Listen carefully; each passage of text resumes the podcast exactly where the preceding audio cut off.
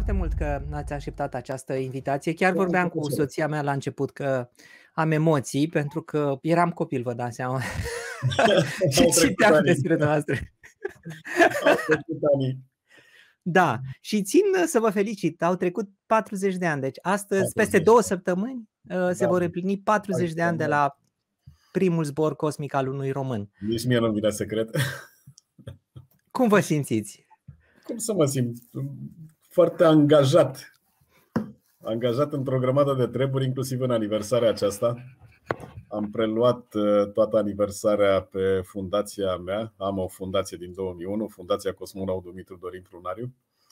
Și nu e deloc simplu să nu ai decât participare guvernamentală, mai puțin suport în condițiile actuale. Asta e situația. Toată lumea e alături de mine, toată lumea mă încurajează. Unii mai și sponsorizează și eu organizez. Da. Îmi place foarte mult că, într-adevăr, sunteți foarte activ în a povesti despre experiența dumneavoastră și uh, asta e bine.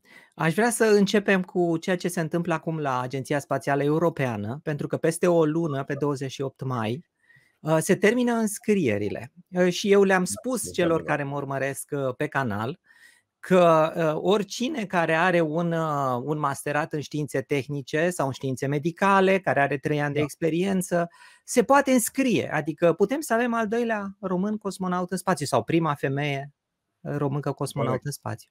Corect. Părerea mea este că cu cât avem mai mulți înscriși, cu atât avem mai mari șanse să avem un român selecționat în detașamentul final, care va constitui noul val de astronauți tineri europeni. Aceștia vor avea șansa să zboare nu numai în jurul Pământului, dar probabil și pe Lună. Pentru că, să nu uităm, Agenția Spațială Europeană a semnat acordul Artemis cu NASA și, pe lângă contribuția substanțială pentru Europa, zic eu, în construirea infrastructurii pentru zborul spre Lună și pentru stația orbitală Gateway, care va fi circumlunară, avem șansa, prin acel acord, să trimitem și trei astronauți europeni spre Lună. Aș vrea să vă întreb, față de antrenamentele pe care le făceați dumneavoastră acum patruzeci de ani, ce s-a schimbat, ce e nou? Sau mai bine începeți, cum era atunci? Povestiți-ne puțin de antrenamentele pe care le făceați. Și după aceea da, eu vă povestesc ce făceam eu acolo, găsiți pe internet ce fac astronauții acum. Vă pot spune și eu câte ceva. Trebuie să înțelegem un lucru. Solicitările spațiului cosmic asupra organismului uman sunt aceleași. Comportamentul uman, transformările care se produc în organismul uman sunt aceleași. Nivelul de radiații în spațiul cosmic, la bordul stației orbitale, în spațiul de la Pământ la Lună sau interplanetar, sunt aceleași. Deci, indiferent ce am face sau cum am vrea să schimbăm radical ceva, nu putem. Optimizăm, îmbunătățim. Este adevărat. Avem mult mai multe informații despre comportamentul uman în spațiul cosmic, pentru că dacă la momentul în care am zburat eu se acumulaseră uh, experiențe legate de zborul la o sută doi oameni până la mine, eu am fost la o sută treilea din lume, e bine, acum sunt uh, aproape șase sute, în jur de cinci sute optzeci la data actuală, și uh, statistic s-au adunat mai multe informații. Pe lângă aceasta, investigațiile care au fost făcute asupra diferitelor echipaje la bordul Stației Cosmice Internaționale utilizează o aparatură perfecționată care poate să facă investigații mai profunde, să analizeze, să compare date.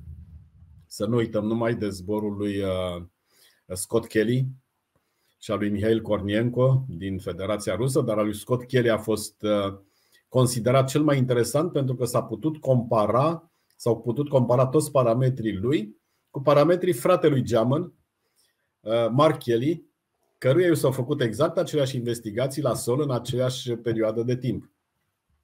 Deci, comparativ, rezultatele sunt foarte interesante. Deci, cunoscând mai multe lucruri, putem să optimizăm antrenamentul, pregătirea cosmonauților. Da, e adevărat, să le spun celor care mă urmăresc, că nu s-a putut verifica paradoxul gemenilor din teoria relativității, pentru că se pare că unul dintre cei frați, deci cel care a fost în cosmos, a rămas mai tânăr cu aproximativ câteva nanosecunde, ceva de ordinul ăsta. Da. Uh, trecând peste date, am remarcat totuși că sunteți în principiu cel mai mare călător român, pentru că ați înconjurat Pământul de câte ori? De peste o sută de ori, dacă nu mai știu. o sută douăzeci și cinci de ori și am parcurs cinci milioane două sute douăzeci și șase de mii de kilometri în șapte zile, douăzeci de ore și patruzeci și două de minute. Deci cel mai mare călător român din punctul ăsta de vedere. Și cel mai rapid, bineînțeles. Și cel mai rapid, da, da, da. Și totuși am citit o chestie, că antrenamentul dumneavoastră a fost, sau ieșirea în spațiu a fost întârziată cu un an de zile din cauza unei întâmplări cu un astronaut bulgar. Da, este adevărat. Este adevărat. În spațiul cosmic se întâmplă multe lucruri, prevăzute sau neprevăzute. Și când apar lucruri neprevăzute, cosmonauții sunt pregătiți să facă față multor situații speciale. Când apar situații noi, își pun la contribuție mintea, imaginația, cunoștințele pe care le-au acumulat și caută să facă față și acelor situații. Din păcate, în cazul zborului cosmonautului bulgar, primului cosmonaut bulgar, în o mie nouă sute șaptezeci și nouă, s-a produs o defecțiune a motorului principal al navei cosmice Soyuz. Fie că a cedat o turbină, fie că a fost lovit din exterior de un micrometeorit sau un deșeu cosmic, nu se știe. Cert este că turbina motorului a cedat și motorul principal nu a mai putut fi folosit pentru manevrele orbitale și apropierea de stația cosmică Salut șase. În aceste condiții s-a dispus rapid revenirea pe Pământ în condiții de avarie, cu multă greutate și cu efort atât al celor de jos prin telemetrie, cât și al cosmonauților de la bord, s-a reușit pornirea motorului de rezervă, care este un motor care funcționează o singură dată, deci suportă o singură pornire și acela a funcționat cam la optzeci la sută din capacitate, deci avaria a fost destul de complexă, dar suficient cât să îndrepte nava cosmică spre atmosfera terestră. S-a intrat în atmosferă necontrolat. Practic, cosmonauții la bord au suportat suprasarcini de aproximativ opt G și au aterizat la o distanță cam de șase sute de kilometri departare de locul în care ar fi fost așteptați. Zborul a fost dramatic. Puteau să moară.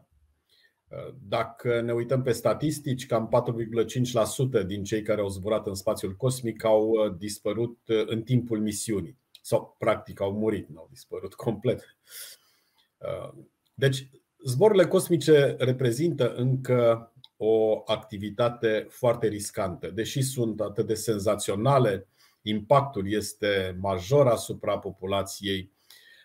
Ele sunt riscante, iar oamenii sunt pregătiți să facă față și unor situații limită. În zborul dumneavoastră ați trecut prin astfel de momente critice, să zic, sau mai tensionate? Haideți să le spunem puțin tensionate, nu chiar critice, pentru că s-a apreciat că zborul nostru a fost încununat de succes și a avut poate cele mai puține probleme față de zborurile altor cosmonauți, să o luăm numai din cadrul programului Intercosmos.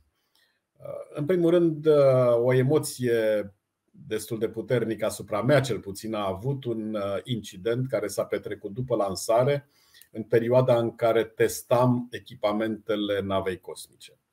De la bun început trebuie să înțelegem faptul că la navele care nu sunt recuperabile, nu sunt reutilizabile, cum sunt navele Soyuz, zborul test al navei se petrece în timpul zborului real cu cosmonauți la bord, zbor care îi duce spre Stația Cosmică Internațională în condițiile actuale. Deci imediat după lansare, nava trece printr-o fază de testare de către cosmonauți a sistemelor ei, funcționării, mobilității, et cetera et cetera. În perioada în care făceam aceste teste, am constatat că semnalele de la un echipament care ar fi trebuit să fie folosit în condiții de avarie pentru orientarea automată a navei cosmice cu motorul spre înainte și cuplarea lui pentru aterizare în caz de avarie, acel modul nu mai dădea, nu dădea semnalul corespunzător. Practic, el avea două oglinzi la patruzeci și cinci de grade față de direcția de înaintare și recepționa pe suprafața lor o anumită cantitate de ioni din spațiul cosmic.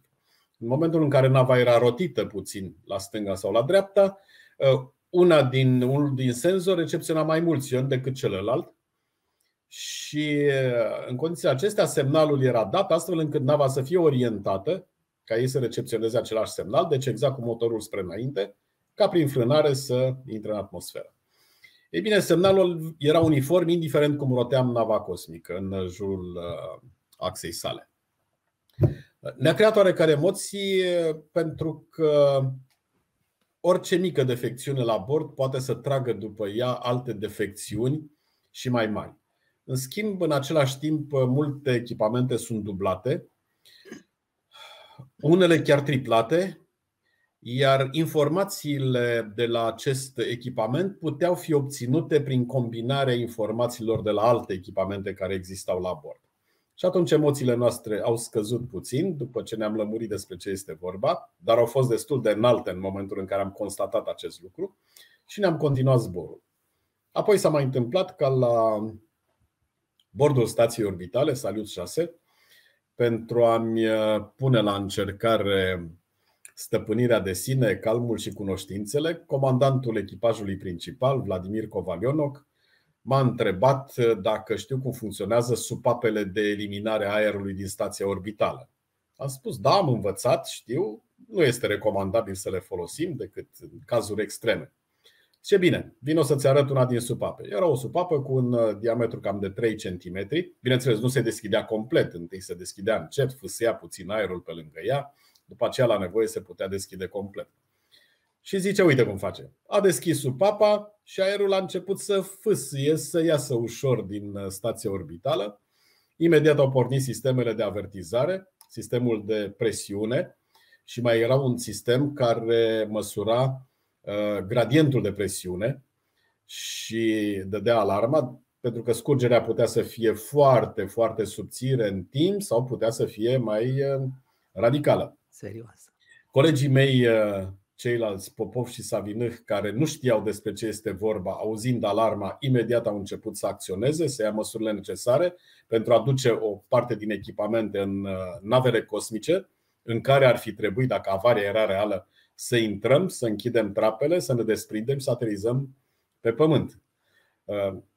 Kovalionok a închis supapa, dar s-a întâmplat ceva, probabil o mică mizerie din aerul din interiorul stației orbitale a intrat în supapă și nu se mai închidea cum se cade.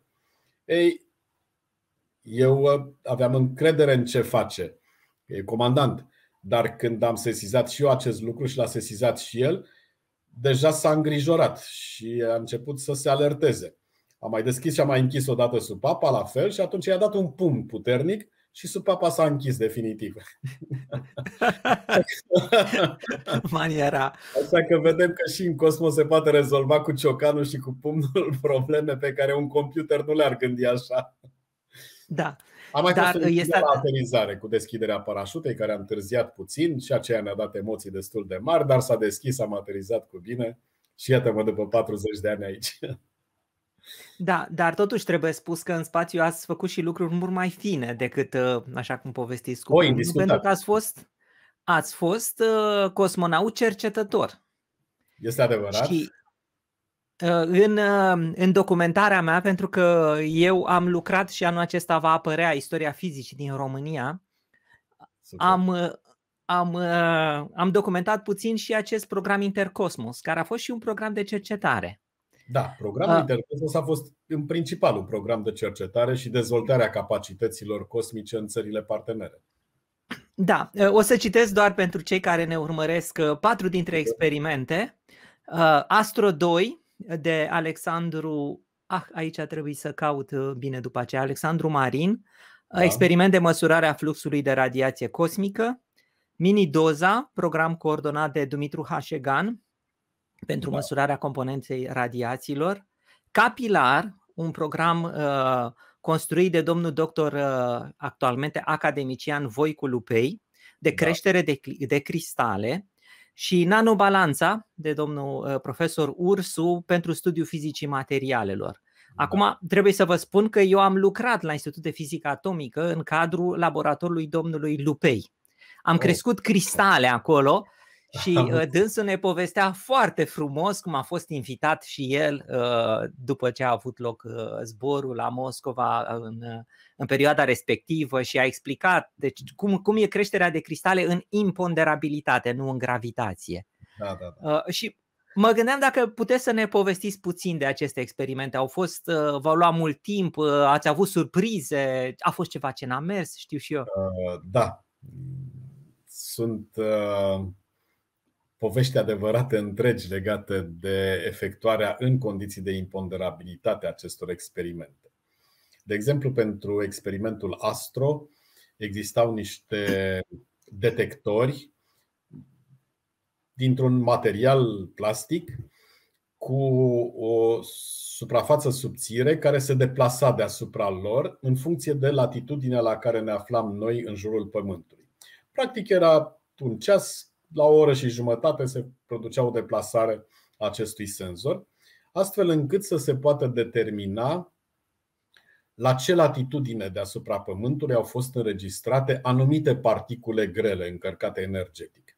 Acestea lăsau o dâră microscopică prin acei senzori. Senzorii erau aduși din nou pe Pământ și analizați la microscop și se determina și unde corespunde orificiul al senzorului în deplasare cu senzorul fix și cât de mare este orificiul, cam ce tip de particulă a putut să-l producă, et cetera et cetera. Ei bine, tot acest aparat a fost trimis în spațiul cosmic, demontat, compact, așa cum putea fi transportat. Eu trebuia să-l asamblez pe orbită. Jos pe Pământ exersasem de nenumărate ori asamblarea lui. Practic puneam toate părțile componente pe masă și într-un minut și jumătate reușeam să le asamblez, să strâng șuruburile și să-l pun în funcțiune. Ei bine, în imponderabilitate nu mai poți să-l pui pe masă. Îl pui pe masă să gândește. Și constați că acolo nu ai nevoie de două mâini, și gravitația trebuie înlocuită de încă o mână, cu două să ții și a treia să prindă. Ei bine, închipuiți-vă că am avut ambiția să mă chinui singur să-l asamblez, dar mi-a luat o oră și jumătate în final, astfel încât să pot pune anumite părți împreună, să strâng, să mai adaug câte o parte, să o strâng, pluteau, zburau, et cetera. Deci față de ceea ce era planificat jos, timpul a fost mult mai lung de asamblare acestui echipament, dar a funcționat foarte bine în final. Echipamentul Biodoza, Mini Doza, practic constat din măsurarea radiațiilor cosmice deasupra diferitelor latitudini, tot așa deasupra Pământului. Eu stăteam cu aparatul în mână, era ca un calculator de mână, puțin mai grosuț, cu L E D-uri care indicau nivelul de radiații, locul în care făceam măsurarea. Și s-a urmărit înregistrarea nivelului de radiații deasupra Atlanticului de Sud. Există o anomalie a Atlanticului de Sud, așa numită, sau anomalie braziliană, acolo unde liniile de câmp magnetic ale Pământului au o anumită deformare. Sunt aduse un pic mai jos spre Pământ. Probabil că există niște anomalii magnetice, probabil vreun zăcământ de fier foarte masiv undeva în subsolul terestru și deformează liniile de câmp magnetic. Cert este că diferența maximă de radiații în acel loc față de celelalte zone deasupra cărora am zburat era cam de douăzeci de ori. Deci nivelul de radiații creștea de douăzeci de ori în interiorul stației orbitale când treceam pe deasupra acelei anomalii. Cu ajutorul acelui aparat am înregistrat toate datele. Ni se recomandase de la Sol să facem înregistrări la fiecare minut. În schimb, la un moment dat, constatând cât de repede crește nivelul de radiație, am început să fac măsurători la fiecare jumătate de minut, sfert de minut. Am notat toate acele date.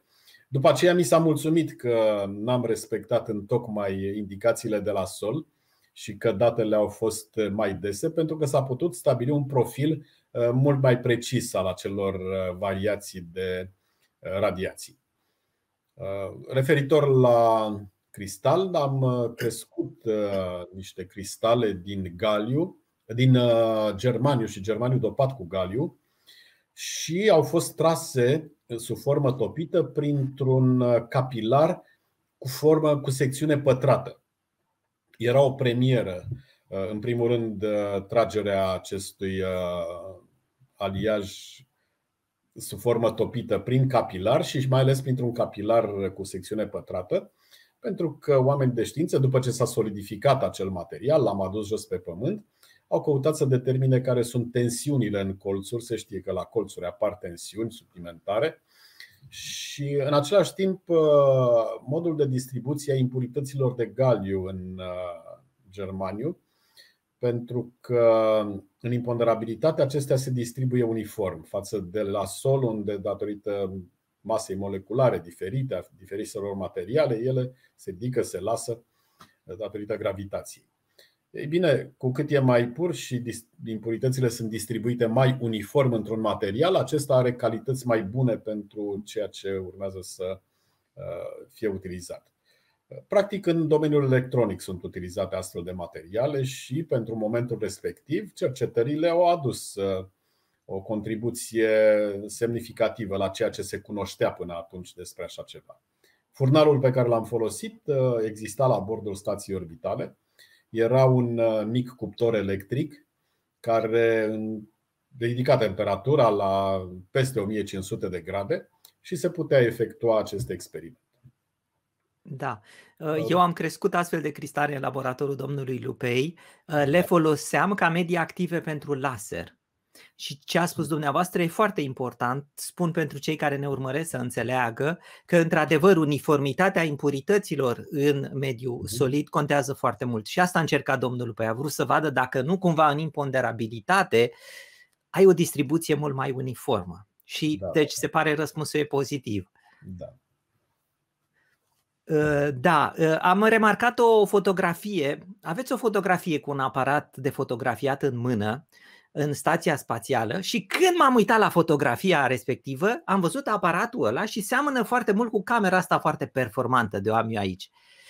Și ați avut cu dumneavoastră un aparat de fotografia foarte bun, cel puțin pentru vremea aia. Da. Ne povestiți puțin? La bordul stației orbitale, în perioada aceea de plin război rece, existau camere de fotografiat tip Practica, camere est-germane, cu obiective est-germane. E adevărat că foloseam film Kodak. Exista un acord între Centrul de Pregătire al Cosmonauților și Kodak pentru a folosi cele mai bune pelicule care existau pe piață. De asemenea, mai exista un acord între ruși și suedezi pentru a utiliza camerele Hasselblad. Erau cu film de șase centimetri și, și o astfel de cameră aveam la bord. Ei bine, Popov, înainte de a zbura cu mine, avea experiența unui an și jumătate petrecut la bordul stației orbitale Salut șase și știa cam ce pot aceste camere Practica în interior. În mod normal aveam trei obiective, unul de douăzeci și patru de milimetri, unul de cincizeci de milimetri și unul de o sută treizeci și cinci de milimetri. Acela de o sută treizeci și cinci îl foloseam pentru fotografii exterioare. Până schimbai obiectivul, până puneai blitzul și reglai număr ghid, diafragmă, et cetera, pierdeai instantaneele, pierdeai imaginile cele mai interesante. Dar acelea erau camerele de la bord atunci. Atunci Popov, ingenios cum este, mi-a propus să facem rost de o mini-cameră Canon automată. Apăruse pe piața vestică, găsise niște prospecte și spune, asta ar fi grozavă la bord. Și atunci, cum puteam să o procurăm din vest? În pregătire se aflau cu noi și cosmonauții francezi. Patrick Baudry era un bun prieten al nostru deja. El a zburat ulterior cu naveta spațială. Și când a plecat într-un concediu, dacă nu mă înșel de Paști, își luase câteva zile libere și a plecat la Paris. Și Popov i-a dat bani. Ăștia sunt bani, asta este camera, te rog foarte mult să ne aduci una. Ne-a adus camera. au transportat în cosmos a fost o aventură întreagă, pentru că în mod normal am semnat o declarație prin care ne obligam să respectăm strict toate regulile și reglementările impuse de Centrul de Pregătire a Zborurilor și cei de la lansare, în care ne obligam să nu luăm cu noi suplimentari, filme, aparate de fotografiat și așa mai departe. Oricum, controlul era foarte strict. Dar cosmonauții sunt ingenioși și au găsit metoda de a transporta și acea cameră și niște filme Kodak suplimentare în cosmos. Și aici este o aventură întreagă care a fost favorizată chiar de către constructorul principal al sistemelor cosmice sovietice. Era vorba de Valentin Glușco la acea perioadă, mare specialist în motoare rachetă. El a lucrat încă de prin anii o mie nouă sute treizeci cu Serghei Karaliov la Leningrad, unde au pus bazele construcțiilor de rachete sovietice. Ulterior, cu contribuția germană de după al doilea război mondial, au reușit să dezvolte sistemele, să îmbunătățească o serie de mecanisme și să se ajungă la sistemele actuale. E bine, Valentin Glușco ne-a adus cu două zile înainte de lansare niște diplome format A patru, învelite într-o hârtie, era o hârtie de ambalaj maronie, dar destul de grosuță, legate bine cu o fundă verde, și pe hârtia aceea scria "Liber la start", semnat Glușco.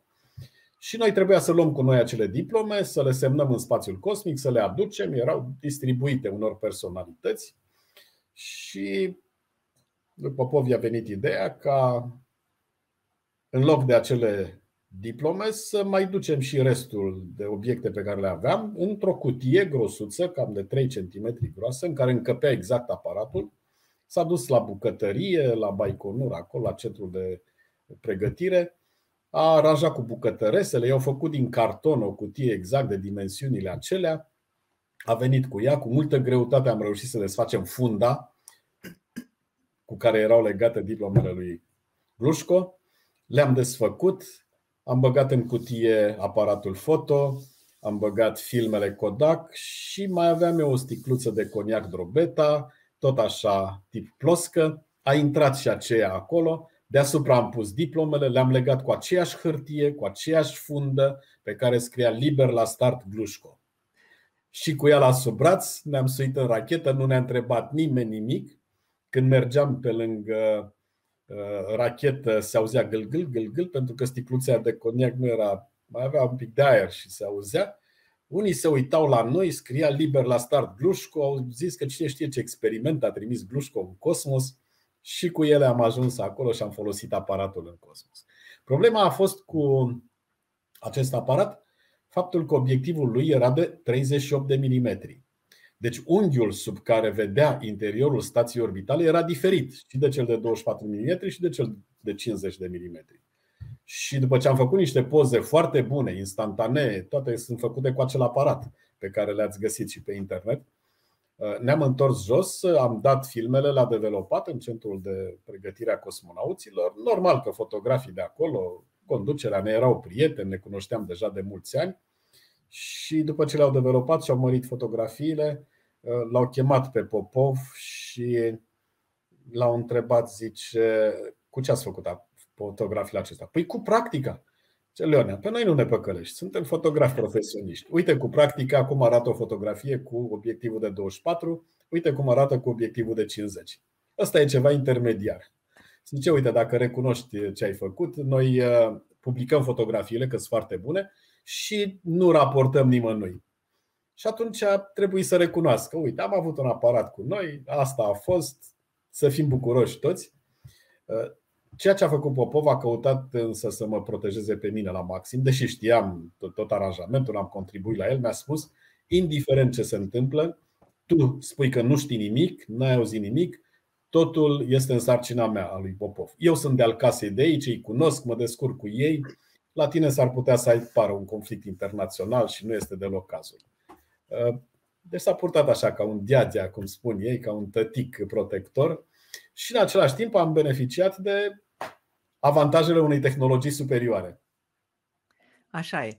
Pentru cei care ne urmăresc și vor să știe mai multe despre Glușco, pentru că el a fost într-adevăr un erou al începutului uh, cosmonauticii uh, să citească cartea Rockets and People. Se găsește pe site-ul NASA, se descarcă gratis. Uh, e o carte în patru volume și are toată istoria cosmonauticii sovietice de când au început ei, din anii douăzeci treizeci, perioada de glorie cu Gagarin și așa mai departe. Sunt foarte multe povești acolo frumoase. Și aș vrea să termin cu, cu unul din lucrurile acestea, pentru că uh, am înțeles că ați locuit și în orășelul spațial, pentru că așa se numea, timp de doi ani de zile, stelar. Cu orășelul, orășelul stelar. Orășelul Star stelar. City. Star City, Zvyozdny Gorodok, în rusește, da. Da, am locuit pentru... de trei ani acolo. Practic am locuit cu familiile. Una din condițiile pe care le-au pus rușii de la bun început este să venim cu familia acolo, să locuim împreună, să avem o viață de familie normală, să plecăm la servici dimineața, ne întoarcem după masa și în rest să petrecem timpul cu familia. Din punct de vedere psihologic era foarte liniștitor pentru noi, relaxant, să știm că ne vedem soția, copiii în fiecare seară. Desigur, mai aveam și deplasări, delegații. Mai efectuam pregătire în alte zone decât în orășelul stelar. Și atunci plecam ca în orice delegație, cum plecăm de acasă și acum și cum plecam și înainte. Deci am locuit acolo, am avut un apartament cu trei camere, generos, complet mobilat, dotat. Și vecinii aveam pe ceilalți candidați cosmonauți din celelalte țări participante la programul Intercosmos. Plus o serie întreagă de ruși. Era un bloc turn cu paisprezece etaje. Da, și îmi imaginez că era o întreagă istorie. Adică istoria pe care eu am citit-o în Rockets and People, cu oameni care au contribuit la programul sovietic, era cumva acolo în acel orășel al stelelor. Acolo locuiau toți cei care contribuiau la pregătirea cosmonauților în centrul de pregătire de acolo. Practic centrul de pregătire era instalat într-un orășel, acest orășel Zvyozdny Gorodok, orășelul stelar, care pe atunci avea cam o mie cinci sute de locuitori. Era zona de pregătire propriu-zisă, cu acces foarte limitat, foarte controlat. Era o zonă administrativă care ținea de partea de pregătire a astronauților, în care erau toate birourile de contabilitate, financiare, et cetera, et cetera, logistică, unde și acolo era acces controlat, dar mai puțin controlat decât în zona cealaltă, unde ne pregăteam noi propriu-zis. Și după aceea era orășelul propriu-zis, care avea blocuri de locuință, avea școală, grădiniță, poștă, magazine, sală de cultură, festivități, cinematograf și așa mai departe. Dar și orășelul era îngrădit și păzit, pentru că era organizat sub formă de garnizoană militară și nu ar fi fost recomandabil ca oricine să vină să-l viziteze. În ce sens? S-ar fi îngrămădit foarte multă lume, i-ar fi țintit pe cosmonauți pe străzi, ar fi alergat după autografe. Așa că doar rar de tot se organizau anumite manifestări publice acolo și publicul, cu înregistrare la intrare, putea să vină în număr limitat și să participe la aceste manifestări. Acum orășelul este, nu mai este organizat sub formă de garnizoană militară, este un orășel cu administrație publică, așa cum este peste tot, normal. Are cam șapte mii de locuitori, mulți dintre ei nu mai au tangență directă cu centrul de pregătire al zborului, pentru că sunt familii ale celor care au lucrat inițial acolo, dar care și-au ales alte meserii, profesii, au crescut, au copiii lor proprii și așa mai departe. Dar a rămas centrul de referință pentru pregătirea tuturor echipajelor care zboară cu nave Soyuz. Rusești, americane, străine, de oricare fel. Americanii chiar au un compound separat acolo unde locuiesc, trăiesc, se administrează singuri și interacționează desigur cu locuitorii orășelului toată ziua. Și învață, bineînțeles, limba rusă.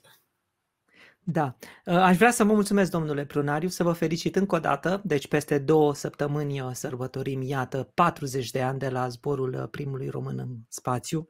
Și dacă vreți la sfârșit să le spuneți o vorbă celor care ar vrea să se înscrie în noul program al Agenției Spațiale Europene. Așa cum am spus, perioada de înscriere se termină peste o lună, deci la sfârșitul lui mai. Cei care vor să se înscrie, și cerințele nu trebuie să fii pilot. Poți să fii uh, cu, uh, cu un background de o facultate de științe tehnice medicale între douăzeci și cinci de ani și cincizeci de ani. Deci uh, îi încurajez pe oameni să se înscrie. Dacă cumva vreți să le spuneți ceva. Poate că unii stau și se gândesc cam mult, au îndoieli, recomandarea este să se înscrie. Să respecte toate cerințele care sunt acolo, sunt date o serie întreagă de criterii, trebuie respectate pentru a fi acceptată înscrierea, pentru că altfel ar fi eliminați din primul tur dacă nu sunt îndeplinite toate criteriile pe care le cer organizatorii acestei noi competiții de a selecționa noi astronauți europeni. Trebuie să știți că dacă veți fi selecționați, viața voastră se va schimba radical și eu zic că se va schimba în bine. Veți avea posibilitatea să faceți profesional mai multe lucruri decât faceți acum, mai diverse. Aveți posibilitatea să ajungeți în cosmos, acolo unde nici șase sute de oameni nu au ajuns până acum, de la începuturile cosmonauticii pilotate. Veți deveni niște eroi naționali și nu numai naționali. Veți deveni niște persoane publice și veți putea să vă expuneți și punctele de vedere și partea de cercetare mult mai vizibil oriunde în lume decât o faceți în momentul de față. Deci nu numai pentru aceasta, dar pentru prestigiul profesional al vostru, înscrieți-vă.